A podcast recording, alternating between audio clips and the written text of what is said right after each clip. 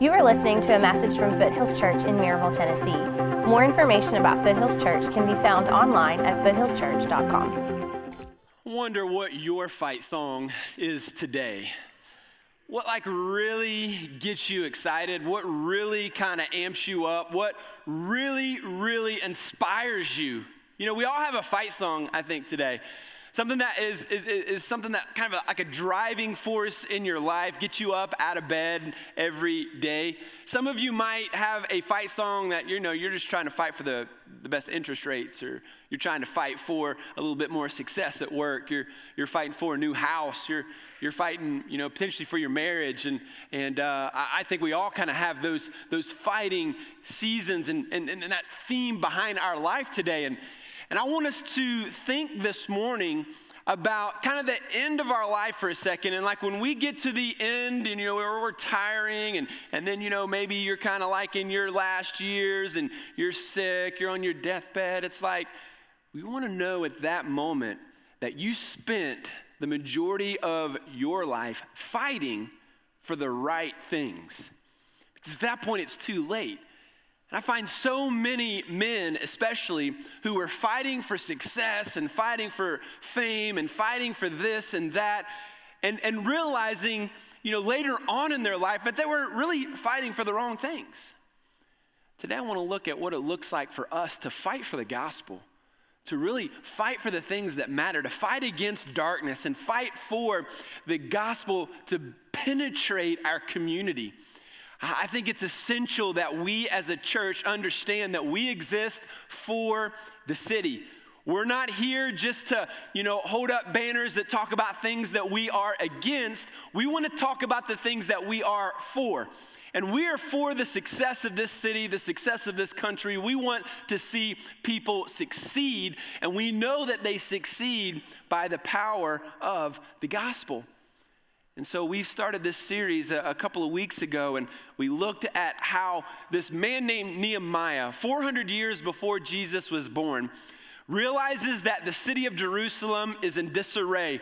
The walls around the city had been destroyed. Sacrifices weren't taking place. Nobody was honoring the Lord. Everybody was kind of serving other gods. And, and Nehemiah was broken over this. He had a burden for this city the city of Jerusalem. And, and really, God birthed that vision in him and gave him that, that brokenness over that. And, and we talked about how vision is really this idea of what could be and what should be. You have this sense that, man, this is wrong. This should not be happening. And so, therefore, something must happen. And so, God calls us to, to invest and to, to strategize and, and, and, and to think about ways to solve and resolve those issues through the Holy Spirit. This is what a vision is. God burdens you. It was great to have Pastor Greg here last week. He did an awesome job. Wasn't it good to see him again and hear a little bit about DC? And, and, uh, and, and he talked about how vision has to be communicated clearly. There's got to be strategy behind that. And, and, and it's so true. And, and this story is a great picture of leadership. And, and as we think about uh, this, our city and our community, week one, I shared some really sobering statistics and facts about our, our community that we, wanna, we really want to understand and be burdened for. I talked about how the foster care rate per capita in this city, in this community, county, is higher than any place else in the state of Tennessee. We talked about how the drug issue and problem in this county is so bad that we are ranked in, in the top counties in the entire country. We talked about how 70% from a study that, we, that I shared with you, 70% of the people in the Knoxville and surrounding areas are not connected to a church. That blows my mind. We're in the Bible Belt, right? Everybody goes to church. Wrong.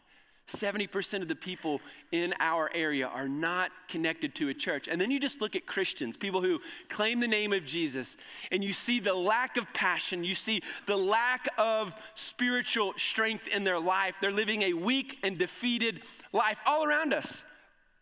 And as a result, man, we need churches that are healthy we need to plant more churches in Knoxville. We need to plant more churches around the country and world that are healthy, that are making disciples and engaging their city with the gospel. And this is what we are about here at Foothills Church. Um, this is why we are building a new building. This is why we buy the property next door to us. This is why we are creating a new auditorium so that we can create more space for the 70% of the people in our area that are not connected to a church. And so we create more space for them so that they can hear the gospel. And so we want to share the gospel with them, share the love of God with them. Hey, come here, engage in the mission of God through this body of believers. And then we want to connect them to the people of God so that they can be encouraged and inspired to overcome sin in their life and to serve Jesus. And then we want to equip them for the mission of God because we want to send them out like we send you every single week. We want to send you into your neighborhoods, into your offices, and into your, your, your, your environments of influence so that you can impact others with the gospel. This is what we're about. This is why we do Christmas differently, as Lane had just mentioned. And y'all aren't going to have church on Sunday? Bunch of heathens. I knew you, bunch of heathens in that church. No, we're just going to do it differently, right? So, so five different, five different opportunities. It's going to be the same service. With that, what that means is we need your help. Like five services means a lot of volunteers. We've got a lot of great volunteers that are committed, but there are many of you not serving. You could give up one service, one hour to come and to serve in one of these hours. I would love for you to do that. Uh, this is one of those like days that we need all hands on deck.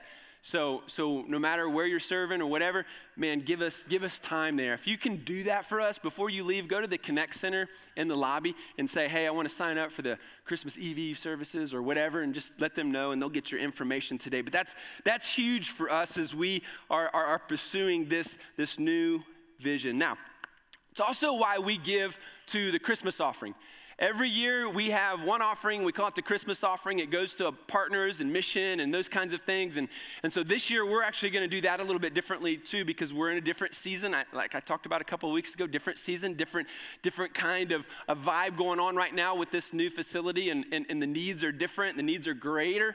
And so, what we decided to do with our 2017 budget is to take all of our current partners, all the local organizations that we give to, and actually just put that in the budget Instead of using the Christmas offering to do that, we're going to put that in the budget so it's locked and loaded. And then for the Christmas offering, we're going to give to the greatest need and the greatest thing that we can do as a church. Because the greatest thing that we are doing currently for this city is creating space for them to experience the Holy Spirit.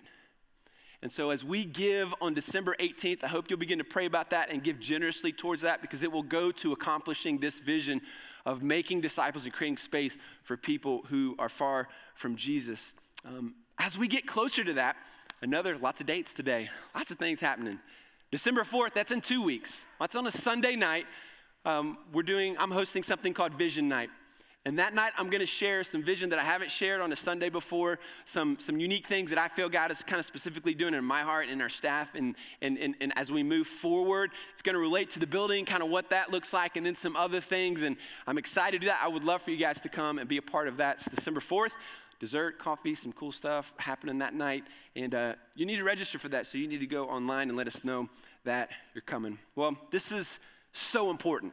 This is important stuff was just in London last week, meeting with church planters and local um, missionaries from the states that are there trying to figure out how can we engage this city with the gospel and England with the gospel. It was so cool, man. Being in London, are you kidding me? It was cool. It was awesome.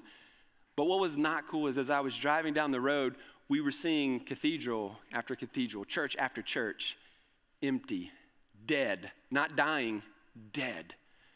And guys, the same thing is beginning to happen in America. But we cannot let this happen. We are responsible for this generation. We, we cannot allow churches to die. And, and as we see this happening, we as a church have been gifted and we're structuring ourselves in such a way that, that, that, that we want to plant churches and we want to encourage that healthy growth in the body of Christ in this city, around the U.S., and even the world. It's, it's incredibly important.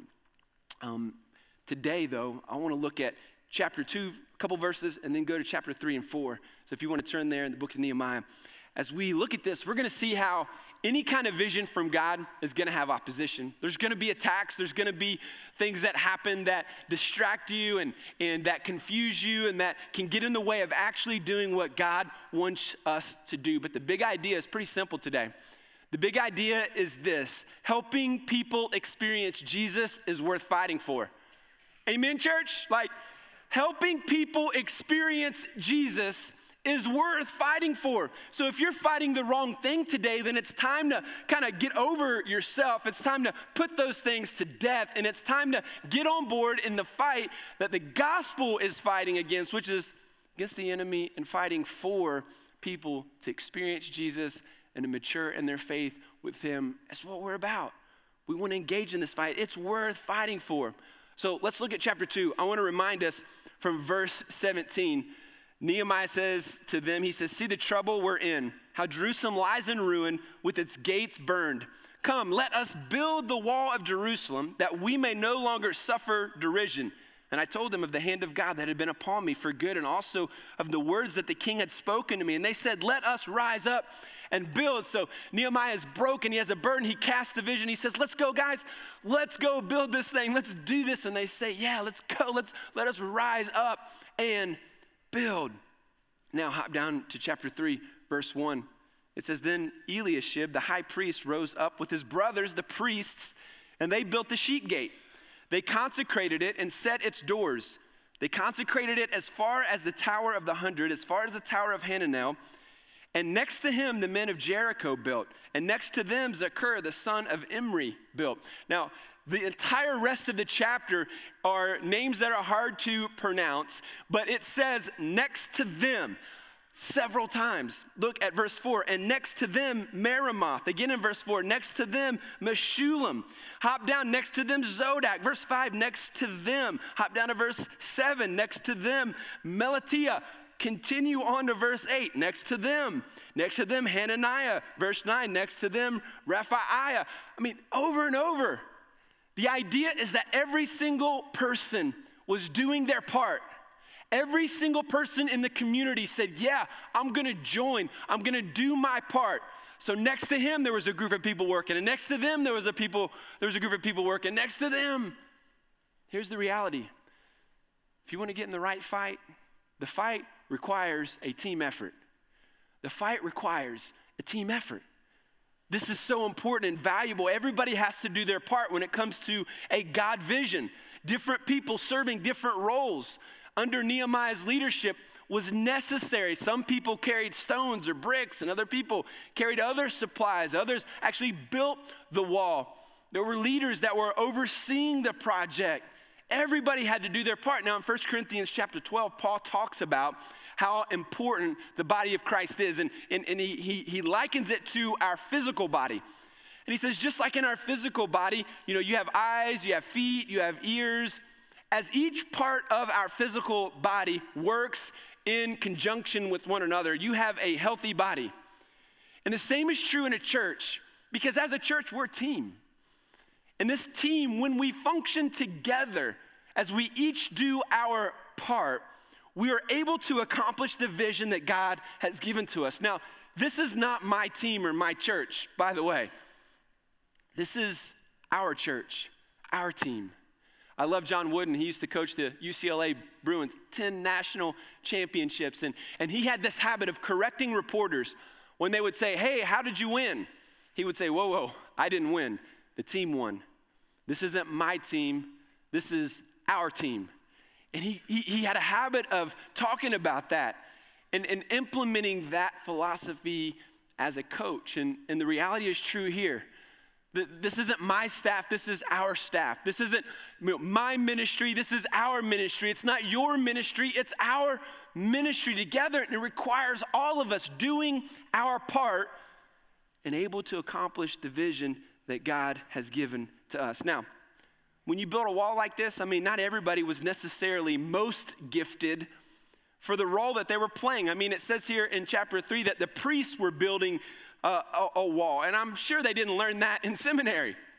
There are many things as a pastor that I had to do and, and still continue have to do that I didn't learn in seminary, especially in the early days of this church. I mean, I was, I mean, I didn't know how to, you know, uh, do logos and edit videos. But in the early days, that was all me, man. We got awesome stuff now. Like back in the day, it was me. And I wasn't necessarily gifted, but what I, I had to do, what I felt like needed to be done. And that's kind of the mentality of a healthy team. I may not be completely, you know, the best at this, but I see a need. And the most important thing in a team is that whatever the need is, I'm going to I'm gonna do it. I'm to fulfill that, you know? And, and, and so, you know, if it's on a basketball team, not everybody can score 30 points. You know, not everybody's to get all the rebounds.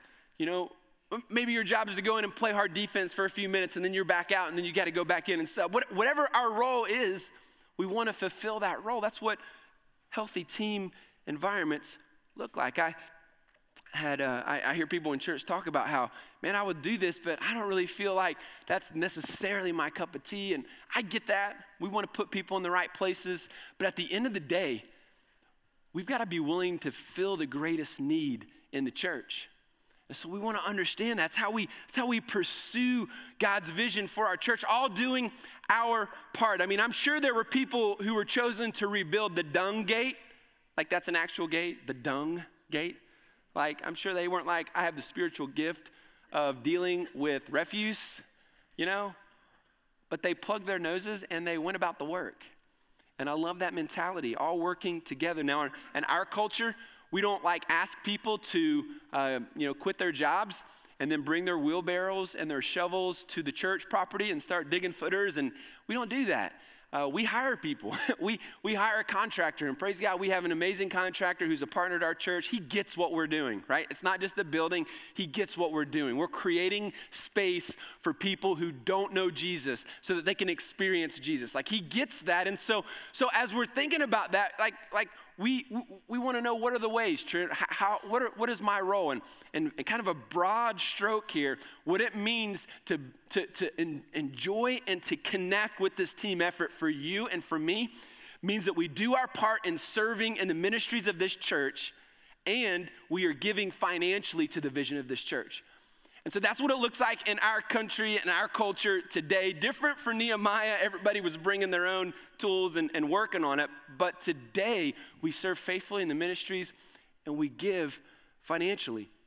This is how we do it. Now, and what, what, what's really cool about this is I, I was meeting with the guy this week. I uh, was having coffee, and he was just like, you know, it's always been easy for us to give to, to FC and he's been giving for a few years and uh, since they started coming and and I was like, why? T- tell me about that. And he's like, well, it's easy because I see so much life change and so much stuff happening that God is doing in this church. And, and granted, that's not why I give. He said, like, uh, hear me on this. I've given a, uh, in other places, other churches, and, and, and, and, and not a whole lot was happening. But he said, here it's different. I see the hand of God. And I know that's what he's called me to do. He said, actually, this is, this, we're excited and joyful about doing that. See, the fight requires a team effort. Secondly, the fight requires sacrifice. All of these people are leaving their homes. They didn't live actually in the city. Um, most of them le- lived on the outskirts of the city, and so they had to leave their homes and they had to move into the city and then begin to, to, to build the wall together. So, when you are a farmer and you leave your farm, that can be very intimidating, right? If I'm not working on my farm, how, how, am I going to get crops? How, how, how am I going? Who's going to take care of that? So they were leaving and sacrificing a lot behind them, and, and rebuilding the wall was that valuable and important to them. Now, let me, let's think about that sacrifice. Leaving family, leaving my farm, I'm coming to give Nehemiah all this time and energy, really the Lord, all this time and all this energy. We're going to see in just a few verses that there are people that promise that, you know, threatening them, they were going to come and kill them and fight against them. And so they're, they're fearing for their life. They've left their families and, and their farms. And this is a major sacrifice. Let me ask you a question, right? Let's get real for just a minute. What are you sacrificing for God's church today? Not what did you do five years ago or one time, you know, when you were in high school or college. Like, what are you currently sacrificing for God's church today? Think about it. Seriously, think about it. Like everybody think about it. What are my sacrifices? Can you name one or two in your mind? Like just kind of just kind of ask God to bring that to your attention. Like I'm sure some of you are like, well, yeah, I sacrificed. I had to get up a little bit early today. You know, usually sleep till about nine-ish. Had to get up about eight so I could come to church. Yeah, it's like that's a good one. Okay, what else? Well, you gave a few bucks in the offering. Okay, good But are you going to still eat this afternoon? Most likely. Like, what are we, what are we really sacrificing for God today? Like, when we give to God's church, we should feel that. It should be the difference between this kind of house and that kind of house, this kind of car and that kind of car type stuff, right? We should feel this. We should feel our, our schedule being in tension with serving God and His ministry, and then my work environment and my kids, you know, uh, uh, entertainment and, and, and their sport, you know, kind of schedule. There should be tension there. What I see is that the tension is between work and little league, and that rubs all the time. But very rarely do we see, you know, ministry rubbing with the tension of other parts of our schedule. What are we sacrificing? It's just a question to think through because I think it requires sacrifice if we're going to do what God is asking us to do. I'm talking about a church level, but I'm talking about a specific level for you as well because I started this series with telling every one of you that God has a vision for your life, a plan and a purpose for your life. What is that? What is He calling you and driving you to do? What happens when we begin to sacrifice for, for the Lord is that we begin to see the hand of God moving. We begin to see God working in our lives and around our lives. And for this group of Israelite people, this ragtag bunch of unorganized, uninspired group of people, they rally around the vision and they actually do the impossible. And that's what happens when a team dynamic really comes together and people start sacrificing for the same core mission, you see the impossible happening. But in verse 5, look at verse 5, talking about the Tekoites. It says this And next to them the Tekoites repaired, but their nobles would not stoop to serve the Lord. So there was a group of Israelites, they wouldn't stoop to serve the Lord in this. So, like, everybody's not going to jump on board. And I get that. Not everybody is going to get excited about making disciples. Not everybody's going to get excited about sharing the gospel and growing this church and seeing this church impact this city. I get that. But here's the reality those that don't join miss the blessing.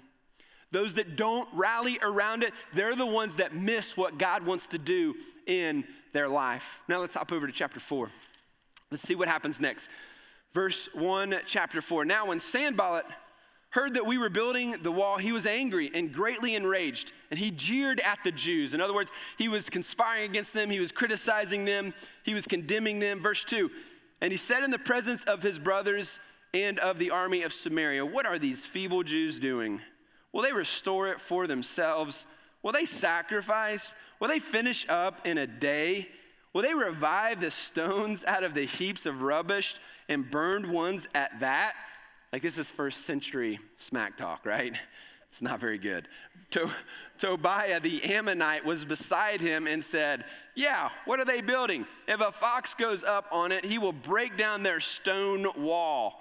Now, that's weak, man. We can do better. But anyway, verse 4 Hear, O God, for we are despised. Turn back their taunt on their own heads and give them up to be plundered in a land where they are captives.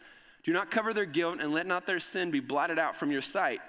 For they have provoked you to anger in the presence of the builders. Now look at verse 6. So we built the wall, and all the wall was joined together to half its height. For the people had a mind to work. Verse 7 But when to, uh, Sam, Sanballat and Tobiah and the Arabs and the Ammonites and the Ashdodites heard that the repairing of the walls of Jerusalem were, was going forward and that the breaches were beginning to be closed, they were very angry.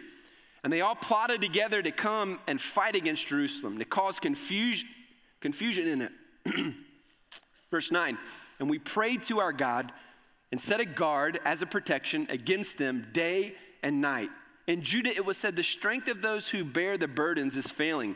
There is too much rubble by ourselves, we will not be able to rebuild the wall. Let's just pause here for a second and see what's going on. I, I would say, thirdly, today, that the fight requires perseverance. What the Israelites are experiencing now is opposition from every angle. Listen, anytime you want to do something for the Lord, anytime you want to try to impact someone else's life with the gospel, there's going to be opposition. There's not an if about it, it will happen. And we've got to persevere through the, through, through the persecution. We've got to persecute, uh, uh, persevere through, you know, the people making fun of us or, you know, people that, that would condemn us. We've got to persevere through all of these things. And, and we really get to the bottom of it when we ask this question Are we willing to pay the price for the vision? Are we will, willing to pay the price? Because if we're going to pay the price, you can guarantee that that is fueled by perseverance. So you and I, are we going to pay the price? Any anytime you're following a vision, you're creating change in the lives of others, you're going to face criticism. Nehemiah and the Israelites were facing a lot of it. They were fearing for their life. This guy named Sanballat, he was the governor of Samaria. If you know anything about the New Testament, you know that Jews and Samaritans clashed. They didn't like each other, and it went all the way back to several hundred years, uh, even before this time, kind of really w- w- kind of met ahead at this time. And so he knew that if Jerusalem repaired the walls, the city got built back up, like he would lose control again. There could be a lot of problems for him. So he didn't like it. He didn't want it to happen. His sidekick, Tobiah, he didn't like it either. And he's the one that was making fun. Yeah, whatever they build, a fox can knock it down. They can't build. So they're, they're criticizing their abilities, they're criticizing their character, they're criticizing everything about them. But in verse 6, it, said, it says this that the people had a mind to work. I love that. Because when you have a mind to work, in other words, you are so dedicated, you are so focused on the vision that God has given to you. It doesn't matter what other people are saying, it doesn't matter how people ridicule you, it doesn't matter the odds that you face. You have a mind to do what He has called you to do. But the critics, they want to discourage, they want to distract you, chapter 2, verse 10, it says that Nehemiah wanted to seek the welfare of the city. Listen, anytime that you are trying to seek the welfare of the city, there will be opposition. There will be critics. And so we have to persevere. There will be people making fun of you. There will be people that say, just be normal. Why do you got to be like that, man? Why can't you just be like us? Why do you got to cause ruffles? Why do you got to go to that lengths? Why do you got to be so different? And your response is, man, I've got a mind to work. I've got a mission to fulfill. I love verse 8 too. This is, this is very telling, important stuff. So, verse 8 they plotted together to come and fight against Jerusalem and to cause confusion. To cause confusion. You know the best way to defeat your opponent is to cause confusion? Think about it. If you're confused about what the goal is, why are we even here on Sunday? Why, I mean, literally, why are we here? We're here just to kind of get a good, fuzzy, warm feeling? No. We're here to worship God and to get inspired and engage in the mission that He's given to us. But, but if we lose focus of that, if we don't, if we're confused about that, we're not going to be energized or motivated to, to, to be involved in it.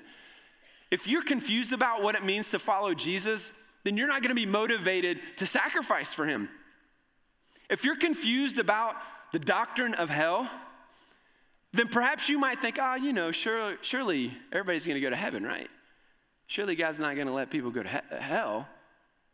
If you're confused about that, then your motivation to share the gospel is, is gone, right? So think about it like this. Any Peyton Manning fans in the room? Peyton Manning?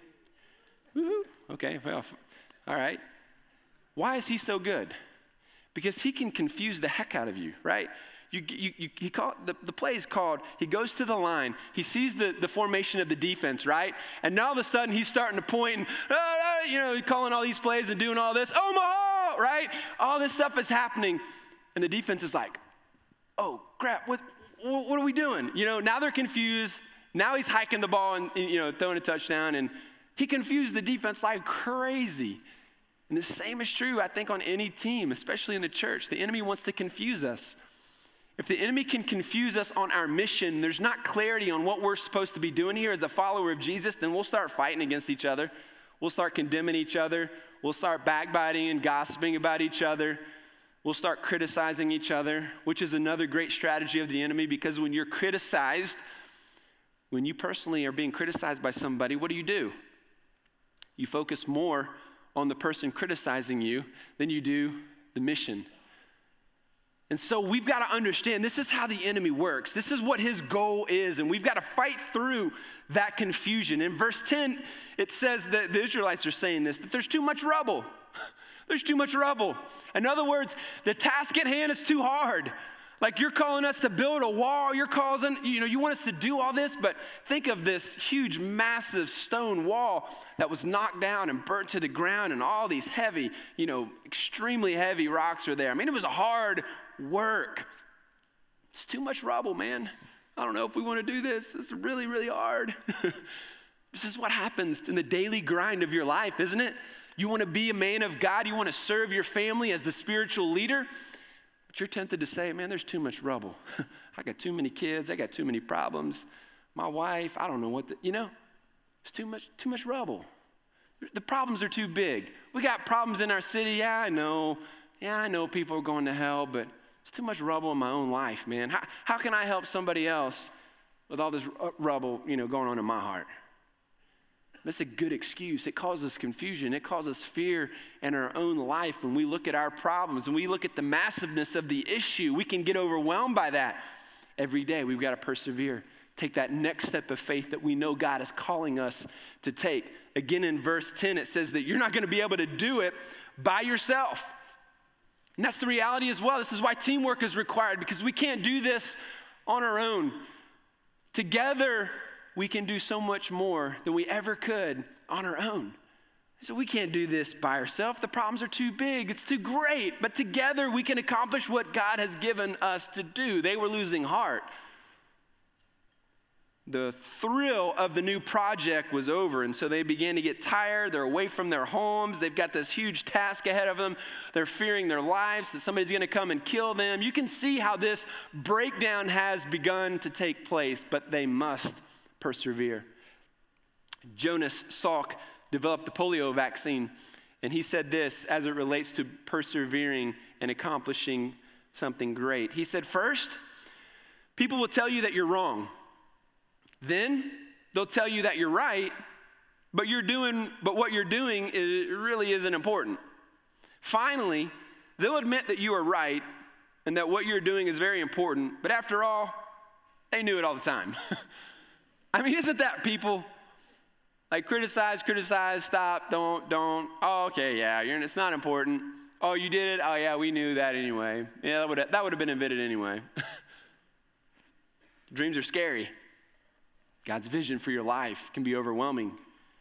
You think, how am I going to do it? How, how am I going to accomplish this?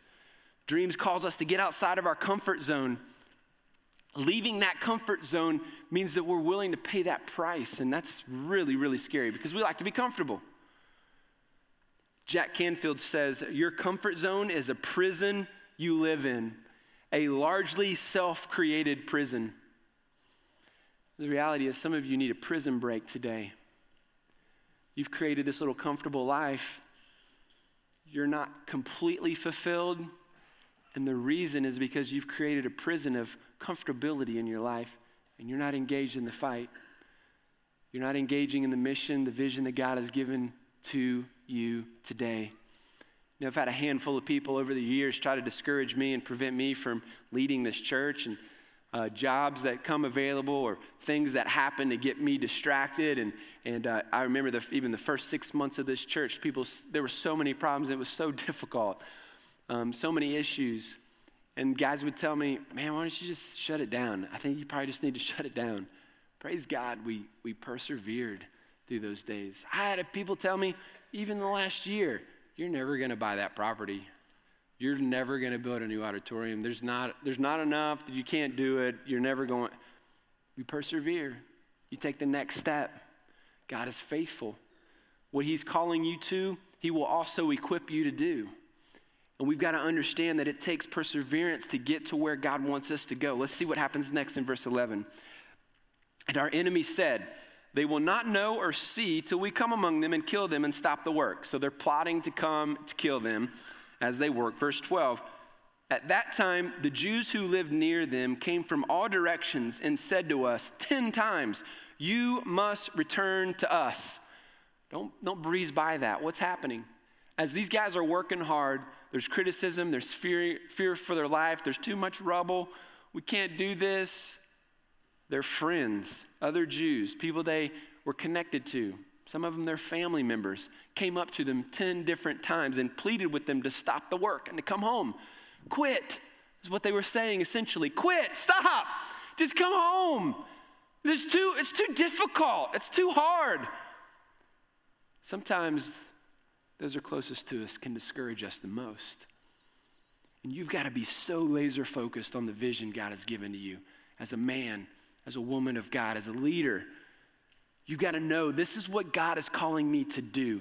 No matter what, you know, this person or that person might say to me or around me, like, no, I am going to persevere through this. This is a good work that God has given for me to do, and I'm not gonna let you distract me. I'm not gonna let you take the focus away from what God is calling me to do. Verse 13 So, in the lowest parts of the space behind the wall and open places, I stationed the people by their clans with their swords, their spears, and their bows. And I looked and arose and said to the nobles and to the officials and to the rest of the people, Do not be afraid of them. Remember the Lord, who was great and awesome, and fight for your brothers, your sons, your daughters, your wives, and your homes. Listen, guys, no matter what we face as a church, no matter what you are facing as an individual, as you are serving God, as you are trying to fulfill and accomplish the vision that God has given to you, here's a strategy that I believe works. Are you ready? Right from Scripture. Number one, don't be afraid. No matter what election time looks like, no matter what the future of the country looks like, no matter what your business looks like, no matter what your family looks like today, do not be afraid. Turn to the person next to you and say, Don't be afraid. Tell them, tell them with passion. Say, Don't be afraid.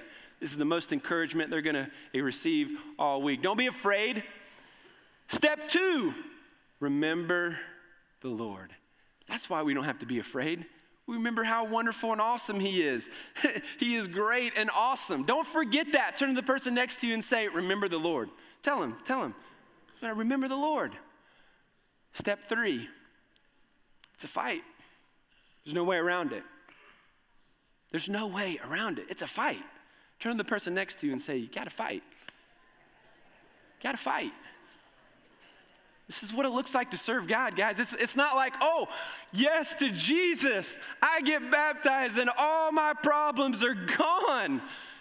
My wife is all, all of a sudden amazing to me, and my children love and adore and respect me, and they sing hymns at night before I go to bed. Serving the Lord is a fight. Don't be afraid. Remember the Lord and fight. This is a mantra. This is a slogan that you should just like tattoo on your brain. The next time somebody criticizes you, the next time you get in an argument with a family member over doing something right in their life, you've got to remember I got to fight. And God's going to give me victory. And God's going to give me strength. And I'm going to remember Him. And I'm going to I'm going to know that this is what He has called me to do. And so I want to be faithful no matter what the results are. Listen, no matter how fast our church grew or how many people we baptized or how great this place is, the end of the day, I want to be faithful with the next step. And whatever that next step is, I, I want to be thankful for whatever it is that God allows to take place. Some of you have got to remember that. And verses 11 through 20, the plan of attack and the fear tactics continue. In verse 12, the families of the workers come in. They plead with them to come home to discourage them, but they don't. They remember, hey, we've got to, we, we, we can't be afraid. We've got to remember the Lord and we've got to fight. In verse 17, Nehemiah says, look, I want you to hold a spear in one hand and then, you know, your shovel in the other. Doesn't say shovel, but essentially that's the idea. Like uh, with one hand, we're going to build the wall. With the other hand, we got a spear. Just in case Sanballat, Tobiah tries to come up on us, we're ready. You know, I got my sword, my spear, and I'm working on the wall. And that's the same mentality that it looks like to be a follower of Jesus. I'm, I'm, I'm building the vision that God has given to me. I'm working at it. I'm ready. Got my sword. I'm ready to fight. I'm serving Him because it's always a fight. Verse 20 says that our God will fight for us. And that's the key. That's where the faith comes in as we are pursuing God's vision as a church, God's fighting for us. God, listen, God is fighting for this city more than me, more than you and I ever will. As a matter of fact, some of you aren't experiencing the power of God in your life. You're not experiencing like a close relationship with the Lord because you're not fighting. You're comfortable. You know, you're on the couch in Little League world and doing your deal at work, making sure your life and your little kingdom is getting built. And then you're like, ah, I don't really feel God. I don't really see what He's doing. Sometimes we blame the church, or we blame a leader or a small group leader. We blame other people for why we're not experiencing Jesus. And the reality is, where is He today? Is He on the front lines, or is He kind of. No, if you want to engage the fight and you want to engage the front lines of ministry, you're going to experience him because that's where he is. He's on the front lines working and serving and fighting for this city. When we were in London, um, Winston Churchill was like everywhere statues, and there's a big museum there for him, and learned a ton about him. He's a world like hero for all of us, but especially in London, he is very highly revered. And I read about a story told by a veteran. Uh, it was D Day and they were in England and they were getting ready to cross the English Channel on D Day uh, in World War II uh, to fight the Germans uh, on the shores of France. And he tells the story. Everybody was scared to death, he says, and, and we were all fearing for our lives. And, and uh, then we got a special surprise visit from somebody. Unannounced, Winston Churchill drives in on a Jeep and he starts shaking the soldiers' hands and he starts patting them on the back and he starts having conversations and encouraging them. And then he, then he gets up on top of the Jeep and he gives this incredible speech. Maybe you've read it. I wanted to share it with you today. He says this Gentlemen, I know you're afraid. I remember being afraid when I was a soldier. I had the privilege of defending my country for a number of years through dark days when we didn't know whether we could accomplish what we had been given to do. But this is your moment. We're counting on you to rise to the occasion and achieve everything you have set out to do. The fate of the free world rests on your shoulders. May this be your finest hour. And that veteran said, everybody cheered. Everybody was pumped up and excited. They were energized, and, and you know the rest of the story. Many of them sacrificed their lives on that day. But praise God, they were able to accomplish freedom for you and I to enjoy today. You know, the reality is, serving the Lord can be scary at times. It can be scary to, to begin to consider giving away money to a church when you think, well, I don't get to spend that on me if I give it to the church. It can be scary to join a ministry that you've never done, or it could be scary to join a small group or to get involved in a church because there's people here and they're going to ask me questions. And it can be very intimidating. Begin to follow God's vision for your life. But this is your moment. The city is counting on you. The city's counting on us to rise up to this occasion and achieve everything that God has given us to do in this season, at this time. And while the salvation of their souls does not rest upon our shoulders, sharing the message of the gospel does rest on your shoulders and my shoulders. That's the mission that God has given to us. May this be our finest hour as a church. May this be the finest season that Foothills Church has ever had, coming together like never before to give and to sacrifice and to serve like never before for this city. Amen? Amen. Let's pray. Thank you for listening. More information about Foothills Church can be found online at foothillschurch.com.